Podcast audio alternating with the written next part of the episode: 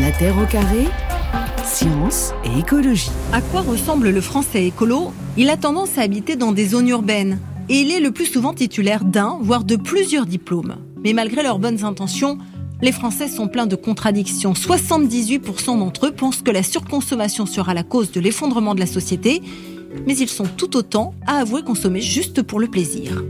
Le talon d'Achille du français qui se veut écolo, c'est la livraison à domicile.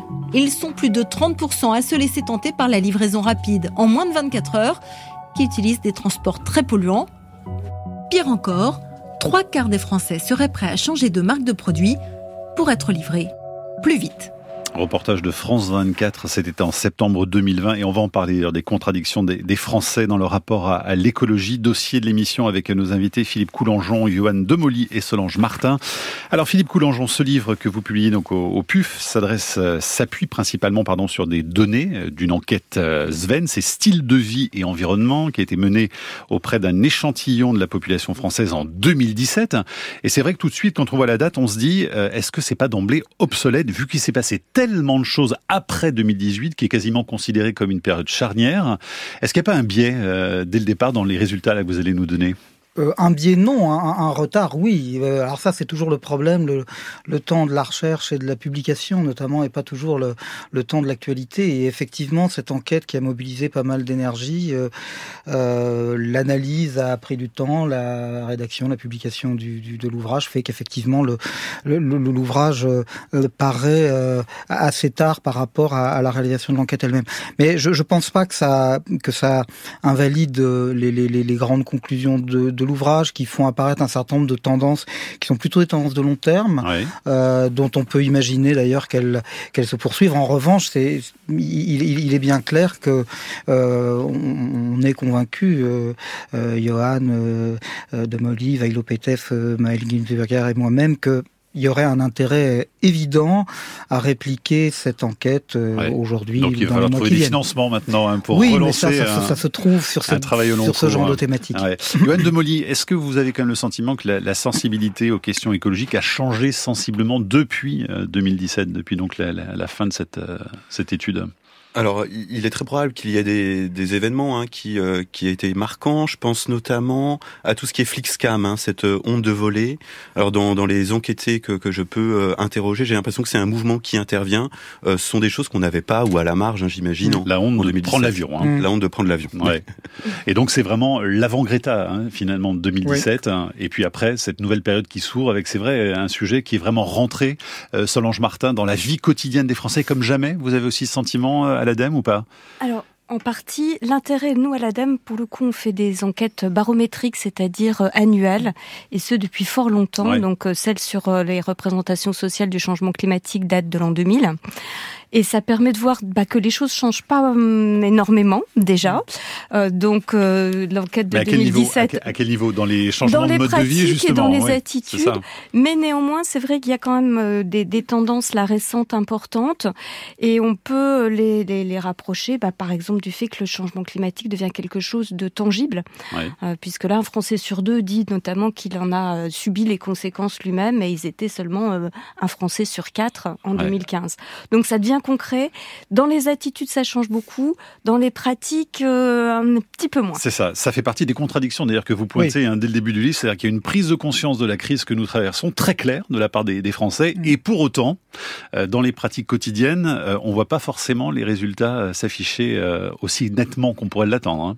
Oui, et c'était l'enjeu principal de cette enquête.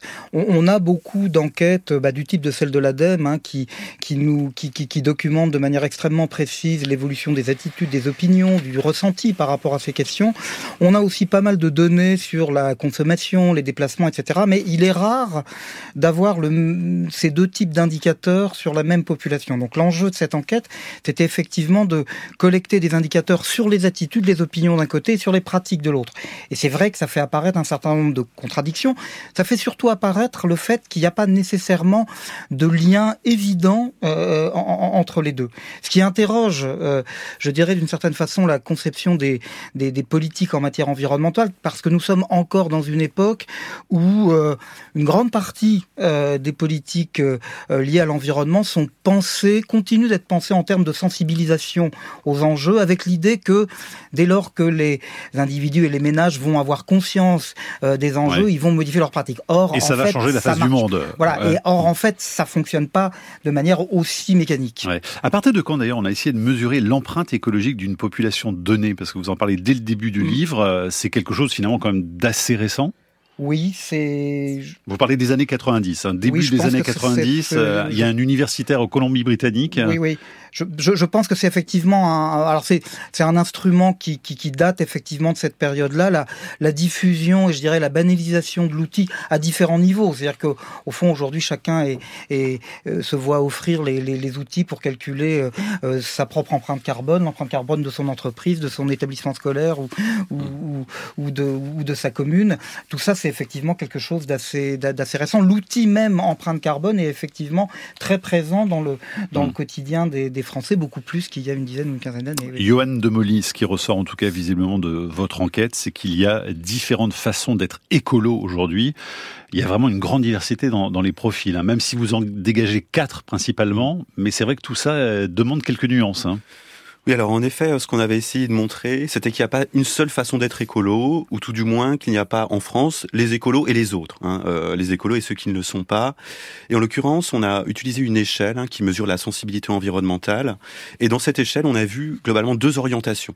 On peut être plus ou moins défiant envers le progrès technique, et plus ou moins inquiet envers les dégâts, euh, les dégâts environnementaux. Mmh. Et selon que l'on est euh, l'un ou l'autre, euh, l'un et l'autre, ou ni l'un ni l'autre, hein, on peut être donc dans ces quatre, quatre, quatre types où on peut être très pro-environnementaux en étant à la fois et inquiet Hein, et aussi euh, défiant du progrès environnemental. Avec la condition sociale qui euh, change évidemment aussi beaucoup, on va en parler, on va le, décrire avec vous euh, tout à l'heure.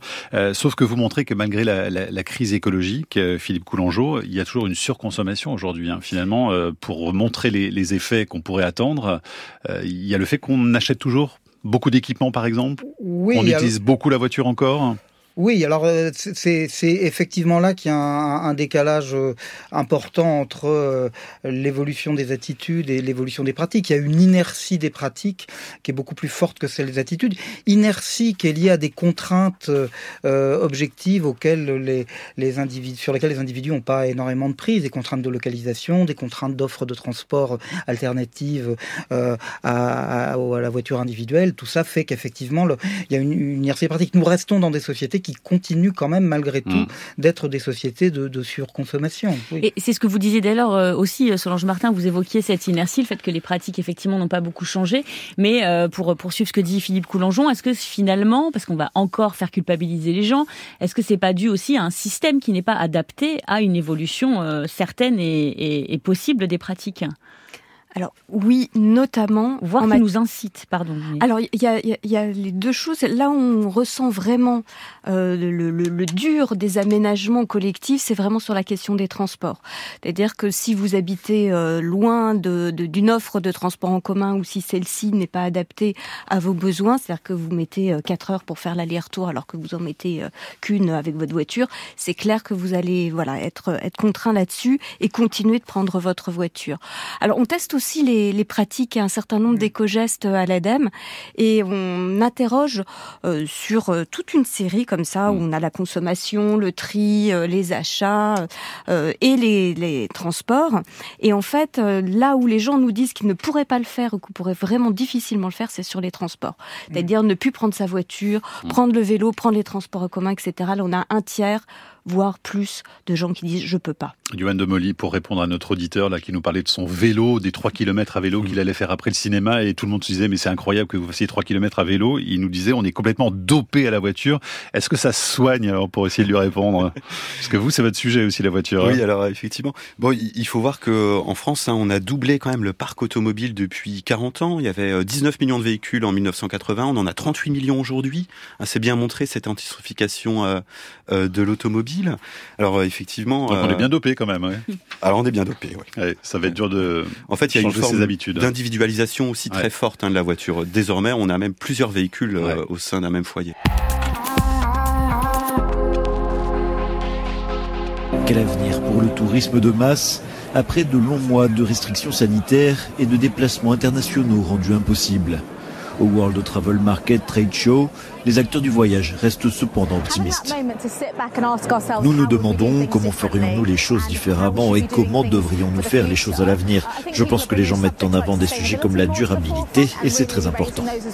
Mais malgré la prise de conscience environnementale par une grande partie de la population, l'activité du secteur repart à la hausse. Voilà, et la honte de l'avion ne concerne pas tout le monde visiblement. Euronews, c'était en novembre dernier au Salon du voyage à Londres pour parler de la conversion écologique des Français, ce livre donc qui sort au PUF et qui analyse ben, nos contradictions et nos clivages autour de nos modes de vie euh, au cœur de ces enjeux de la transition écologique. On en parle avec deux de ses auteurs, donc Philippe Coulangeau et Johan Demolly, et puis également Solange Martin euh, de l'ADEME. D'ailleurs, euh, Camille Orantène, vous demandez effectivement le, panel que vous avez eu pour faire cette enquête et puis le territoire qu'il concerne. C'est vrai que c'est important de le préciser. Oui, c'est un, un, panel d'un peu plus de 2200 personnes qui est un, donc un échantillon aléatoire de la population adulte de France métropolitaine. Hum. Et donc sur le voilà France métropolitaine hein, uniquement. Et, adulte donc. Euh, ah oui oui oui oui. oui, hum, hum.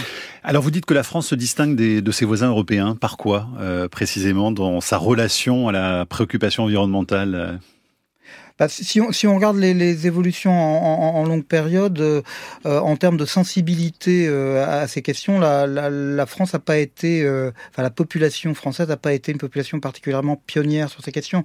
Il y a un pays où la sensibilité est apparue très très précocement, c'est l'Allemagne notamment. mais la France fait partie, si on regarde sur longue période, la France fait partie des pays où la où la progression de ces de, de cette préoccupation a été la plus la plus prononcée dans les années, depuis les années 90, dirons-nous. Enfin, ce qui est important de d'avoir en tête quand on regarde les, les, grandes enquêtes internationales qui ont pu être faites sur ces questions, je pense en particulier au World Value Survey, l'enquête mondiale sur les valeurs. Au début des années 80, dans la plupart des pays, seule une minorité de personnes euh, mettait en avant comme une préoccupation ces, ces, ces, ces questions environnementales. Aujourd'hui, dans quasiment tous les pays, c'est une majorité qui C'est quand même une grosse évolution, très nette, hein, effectivement. Euh, Solange Martin, euh, dans le baromètre de la qu'est-ce qu'on montre justement des préoccupations environnementales des Français? Euh, Qu'est-ce qui les préoccupe d'abord? Est-ce que c'est le climat? Est-ce que c'est la biodiversité? Est-ce que ce sont les risques industriels? Ça nous dit quoi aujourd'hui? Aujourd'hui, très clairement, c'est le climat.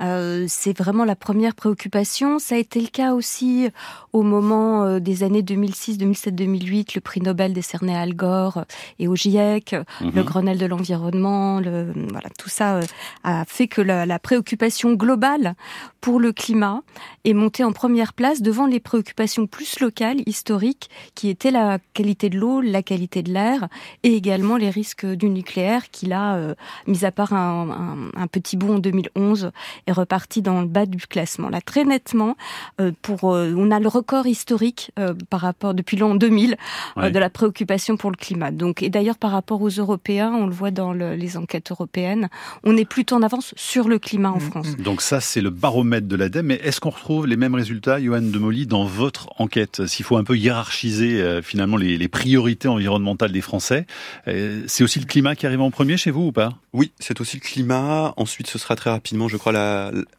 les ressources, l'inquiétude sur les ressources rares, les ressources renouvelables, et puis euh, enfin la pollution de l'air. Hmm. Oui, alors ce qui est, ce qui est, ce qui est effectivement très euh, spectaculaire dans, dans l'évolution de longue période, c'est sur un pays comme la France, qui est un pays un, peu particulier du fait de la place du, du nucléaire dans les choix hmm. énergétiques. Oui, bien sûr. C'est qu'effectivement longtemps en France, euh, la, la, la, la, question environnementale et je dirais même le, le militantisme écologique a été porté par cette question nucléaire. Et c'est de moins en moins le cas, jusqu'à voir apparaître euh, des figures, hein, voilà, exemple, voilà, des hein, figures médiatiques qui de, l'écologie qui, qui, le nucléaire. qui peuvent euh, être à la fois pro-nucléaire et, et, et, développer un discours extrêmement, ex, extrêmement euh, conscient, extrêmement, extrêmement euh, sophistiqué sur les questions de d'urgence climatique, ce qui était quelque chose d'inimaginable il y a il y a 40 ans. Ouais. Johan de Molly, est-ce que les, les, les Français s'intéressent surtout aux risques environnementaux à, à l'échelle locale ou est-ce que c'est vraiment le destin de la planète qui les préoccupe hein. Alors euh, là encore, hein, on a euh, dans la typologie qu'on a essayé de mettre en lumière, euh, il, peut y avoir plusieurs configurations, mais il est vrai que les, les, les, les soucis locaux euh, justement pour les déchets nucléaires, un peu, peuvent être importants. Hmm. Camille, il y a des réactions d'auditeurs sur franceinter.fr. Ouais, on a Marcel qui nous écrit, qui est pas tellement pro-nucléaire. Hein. Il nous écrit si l'écologie est devenue prégnante dans l'esprit des Français, elle n'en souffre pas moins de représentation fortement dévoyée sous prétexte de lutte contre le réchauffement climatique. Il n'est pas étonnant que 75% des citoyens soient favorables au nucléaire tant une immense majorité de médias font la part belle à cette énergie et se gardent bien d'apporter une information équitable. Et puis on a un message également de Francis à Grenoble qui nous écrit via l'application France Inter. J'ai 46 ans et depuis deux ans, je fais mon trajet quotidien maison-travail de 5 km à vélo. J'ai acheté le matériel nécessaire pour me protéger du froid et de la pluie. C'est une satisfaction de passer à côté des embouteillages et d'avoir un temps de parcours toujours fixe. Donc euh, on en parlait, euh, Johan de Molly, c'est des réflexes qu'il faut prendre mais qui sont pas forcément euh, facile de, de laisser tomber quand on est habitué à prendre la voiture euh, tous les jours. Hein. Ah oui, euh, tout à fait. Bon, Aujourd'hui, on a quand même plus de 80% hein, des, ménages qui ont au moins une voiture.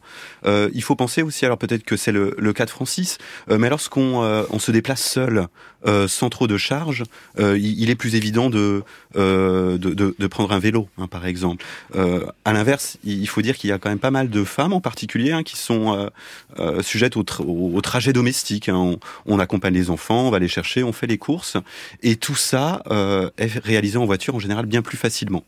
Euh, tous ces phénomènes de déplacement qu'on appelle chaînés, on doit aller au travail, puis ensuite rentrer, par exemple, en passant faire des courses et aller chercher les enfants, on l'imagine beaucoup plus facilement en automobile qu'en Philippe Coulangeon, dans, cette étude, vous montrez également que tout le monde ne pollue pas évidemment de la même manière, hein, déjà en France et puis à l'échelle de, la planète, entre les pays du Nord, euh, les pays dits du Nord et les pays du, Sud. On peut faire un parallèle très clair évidemment entre euh, l'évolution des modes de vie des ménages et l'augmentation des émissions de gaz à effet de serre. Ça aussi, c'est très clair dans, votre enquête. On le dit souvent dans cette émission, mais euh, oui, euh, je ne suis pas sûr de bien comprendre le sens de votre question. Bah, par rapport aux revenus, en tout cas, sur euh, le fait d'être plus émetteur de gaz à effet de serre sur la planète. Ah bah le, le, le, le premier prédicteur du, du volume d'émissions de gaz à effet de serre, c'est clairement le revenu, aussi bien au niveau euh, individuel qu'au niveau euh, qu'au niveau collectif.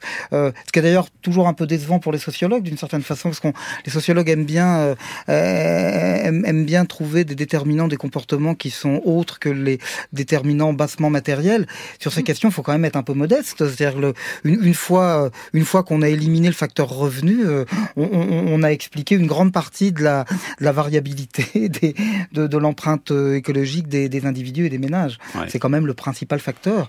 Parce que en gros, plus on est riche, plus on pollue. Quoi. Bah, oui, hein. c'est quand même la, la, la logique. est simple. Hein. La, la, logique consumériste de nos de nos sociétés fait qu'effectivement le revenu est un est un prédicteur extrêmement important de, de de, nos, bilans carbone, mmh. oui. Mmh. C'est d'ailleurs la raison pour laquelle, euh, et je pense qu'on a quand même beaucoup insisté dans le livre là-dessus, sur notre, typologie de quatre, euh, de quatre type d'attitude. On a insisté sur le quatrième type qu'on a appelé la, la, frugalité sans intention.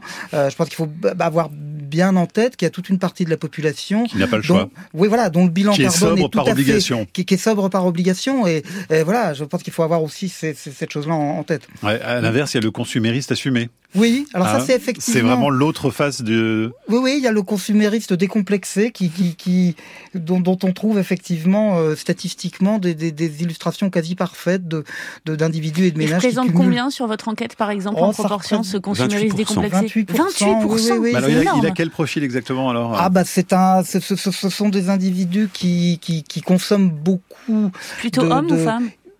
Plutôt plutôt c'est une population plutôt masculine qui consomme beaucoup de, de produits qui, qui consomme beaucoup de, de, de biens d'équipement hein, parce qu'il y a la question du renouvellement accéléré des, des biens d'équipement qui est aussi une question très importante dans dans les évolutions qu'on voit euh, observer. De ce point de vue-là le l'économie numérique euh, euh, pose un certain nombre de problèmes parce que le, les, les, les, produits numériques sont des produits dont le bilan carbone en termes d'usage est plus faible que le, le, bilan d'usage d'une machine laver, par exemple. Mais ce sont des produits qu'on renouvelle beaucoup plus souvent. Donc voilà, les catégories qui ont fort revenu, le, les biens numériques sont devenus des, espèces de marqueurs de statut euh, qui ont une empreinte extrêmement mauvaise. Et puis il y a les, et puis il y a les déplacements en voiture, il y a l'achat de voitures qui sont qui sont plutôt des, des, des gros cylindrés. Et les voyages en avion aussi. Et les voyages en avion. Alors les voyages en avion, ils, on les trouve, euh, on les trouve un peu partout. C'est, ils sont peut-être au cœur de la contradiction de, de certaines des populations les plus converties, mmh. en quelque sorte.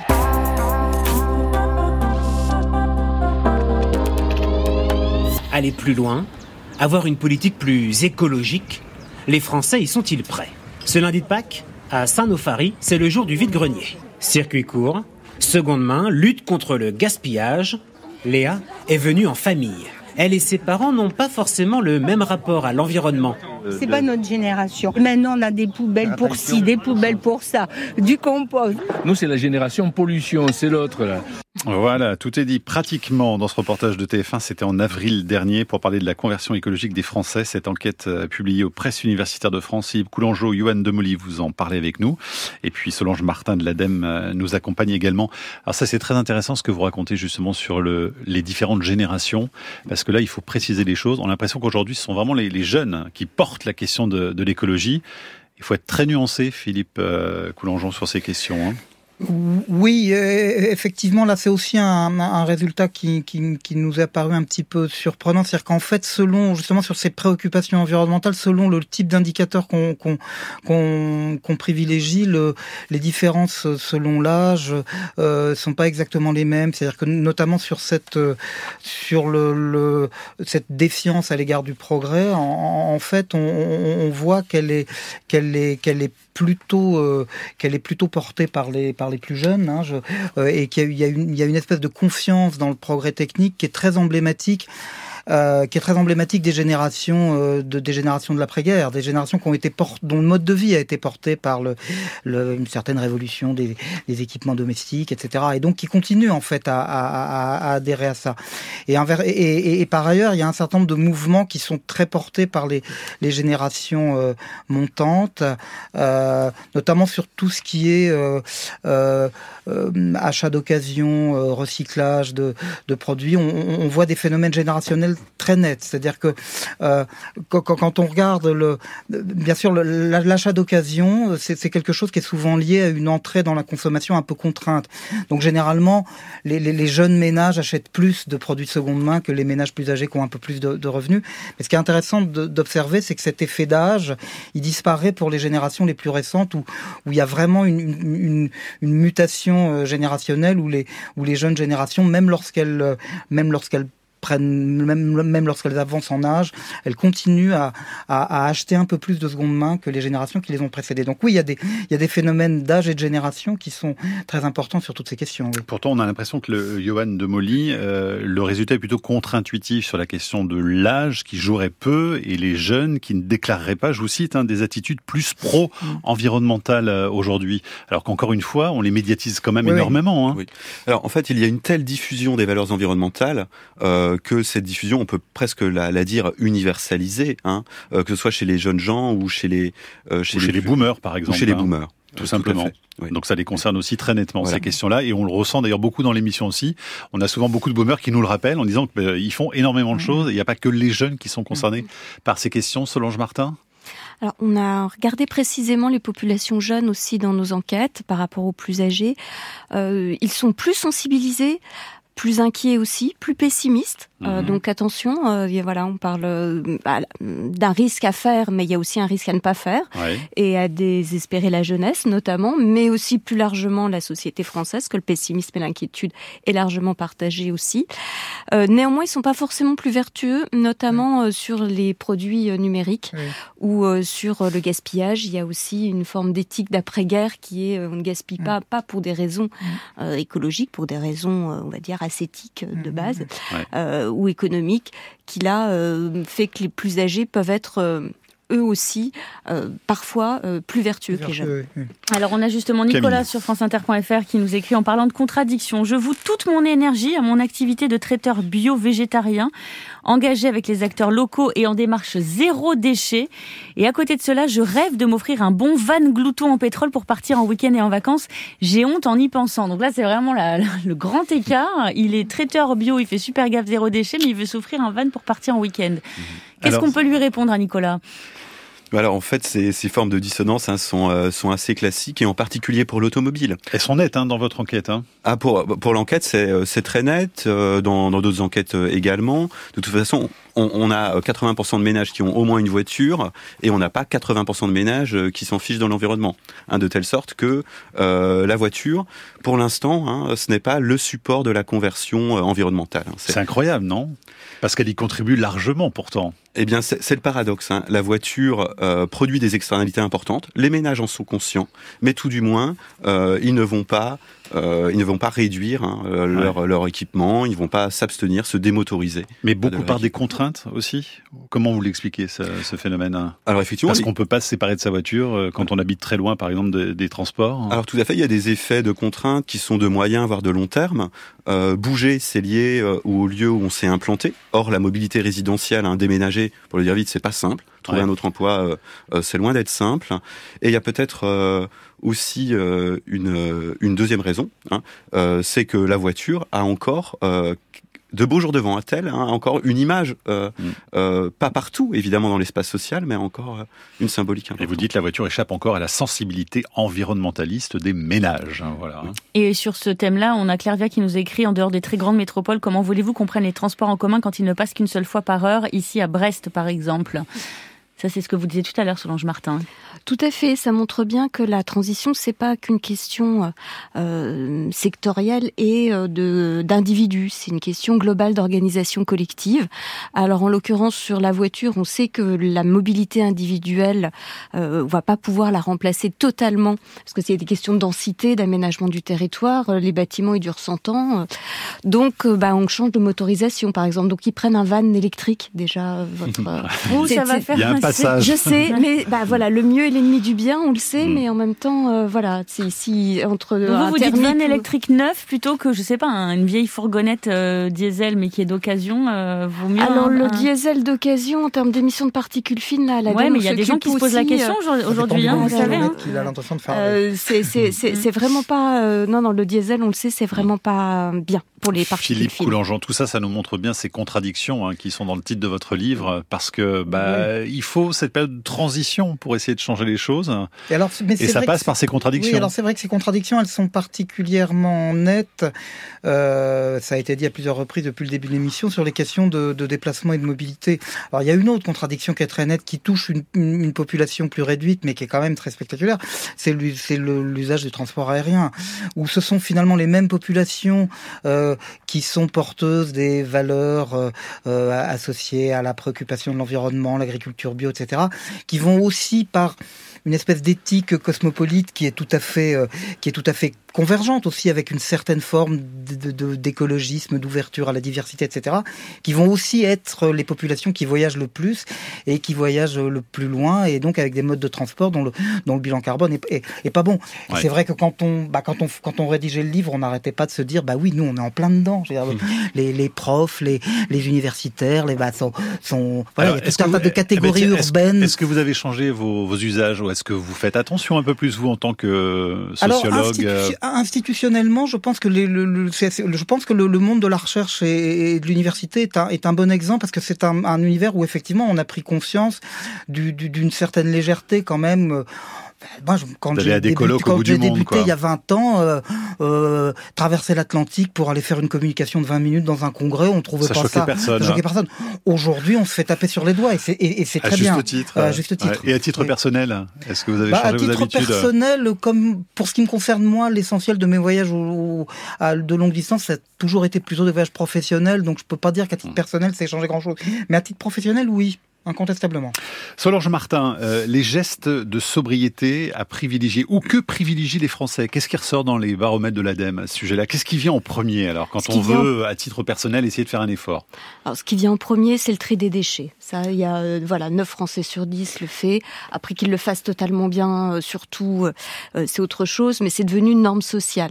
Après, vous avez les gestes euh, énergie et qui éteindre les lumières, par éteindre exemple? les lumières, mettre des pulls. ça, ça y hein, ça, ça, bien ça, passé bien, oui, ça, ça, a bien augmenté, mais pour des raisons plus économiques financières ouais. que véritablement environnementales. Après, vous avez les choix de consommation et notamment le consommer moins qui progresse. Alors le consommer moins aussi dans une partie de la population qui n'est pas contrainte, hein, sinon on ne s'en réjouirait pas. Et puis tout en bas, vous avez les questions de transport. Après, il y a ce que les gens font, mais on oublie souvent aussi ce qu'ils sont prêts à accepter en matière de politique publique, parce qu'on voit bien que ils peuvent pas tout faire parce qu'il y a des organisations collectives qui sont pas faites pour les aider, mais qu'est-ce qu'ils sont prêts à accepter?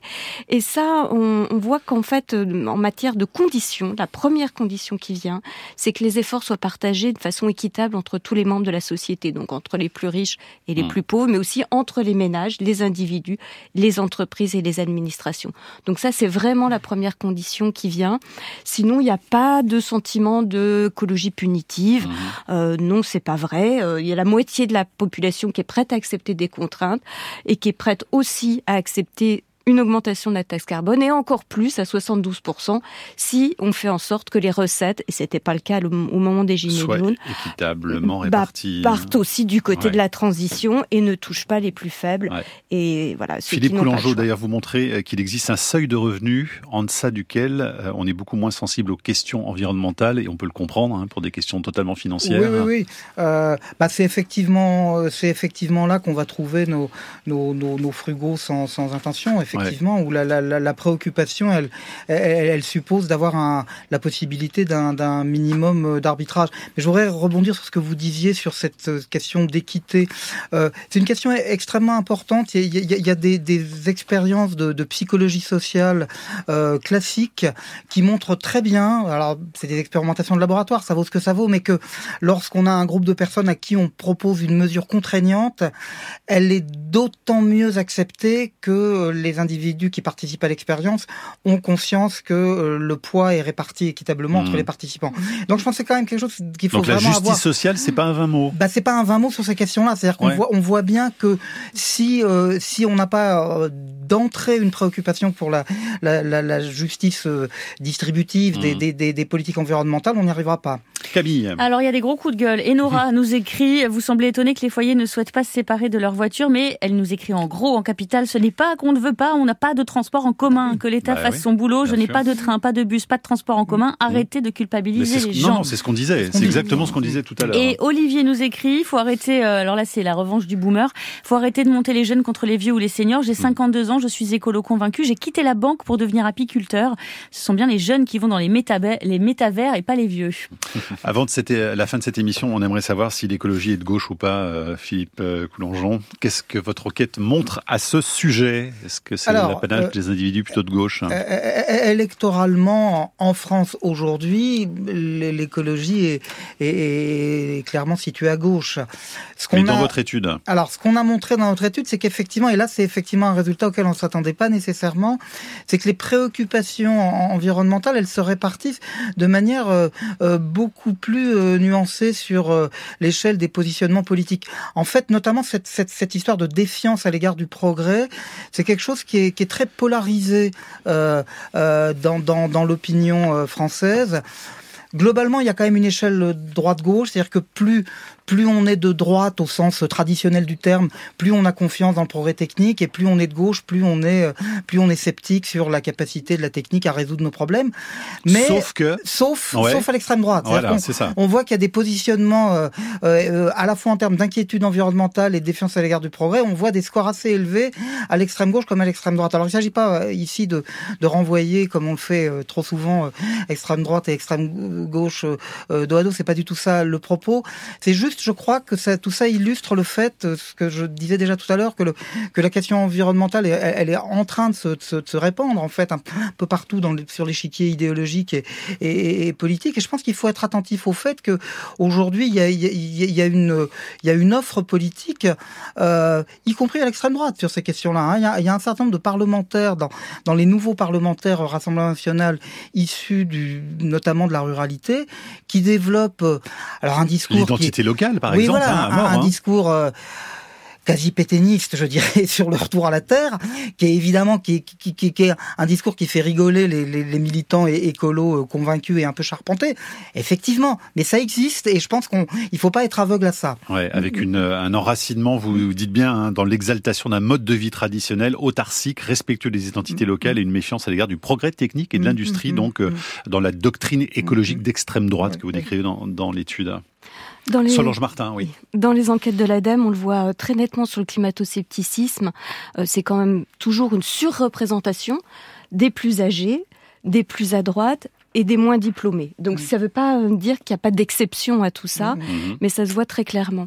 En revanche, ce qui est clair aussi, et alors il y a beaucoup d'expériences aux États-Unis qui sont faites en la matière, où on peut trouver aussi des arguments de droite, voire d'extrême droite, pour promouvoir euh, le climat, notamment bah, la Les souveraineté nationale, Ouais. euh, les questions géostratégiques, euh, l'immigration, parce que 150 millions de réfugiés climatiques, euh, voilà, quelque part, euh, on devrait vraiment lutter contre le réchauffement climatique si on veut moins d'immigration, ce serait assez logique. Euh, Enfin voilà, il y a plein de... Le survivalisme aussi, hein, je crois que c'est quelque Oui, chose oui, qui est oui. beaucoup revendiqué à droite. oui, hein. Mais ça, ça va être un tel problème qui va toucher tellement l'ensemble de nos sociétés et qui demande donc à refonder aussi un certain contrat social et environnemental, Ouais. qu'il y a vraiment de quoi euh, euh, embarquer tout le monde, quelles que soient ses propres valeurs. Johan Demoli, pour conclure, bah, c'est quoi justement la conclusion de, de cette étude? D'abord, la bonne nouvelle, c'est quand même que la préoccupation environnementale, elle est largement partagée aujourd'hui dans la société. hein. C'est peut-être quand même ce qu'il faut retenir de tout ce travail-là. C'est ça, je crois vraiment qu'on on peut, euh, on peut penser une forme euh, d'universalisation, hein, de diffusion de la préoccupation environnementale. Alors c'est une bonne nouvelle, et puis c'est aussi une nouvelle euh, euh, qui doit nous, euh, nous alerter hein, au sens euh, euh, intellectuel, ou en se disant qu'on, en diffusant, euh, ça veut dire qu'on va relire euh, dans l'espace social, on va réinterpréter ce qu'est l'écologie pour les uns et les autres, et il faut qu'on y soit attentif. Voilà. Et puis ce sera intéressant de voir effectivement depuis 2018 si euh, l'étude se transforme énormément ou pas. Bah, on en reparlera dans quelques années parce qu'il vous faut du temps évidemment pour euh, l'étudier. On, on ira plus vite. En attendant, on peut lire La conversion écologique des Français, contradiction et clivage, c'est aux presses universitaires de France. Et puis les baromètres de l'ADEME sont toujours disponibles sur votre site internet, Solange Tout Martin. à fait, euh, tout à fait gratuitement, euh, par euh, l'argent public. Merci beaucoup à tous les trois d'être venus dans la Terre au carré. La Terre au carré est un podcast France Inter.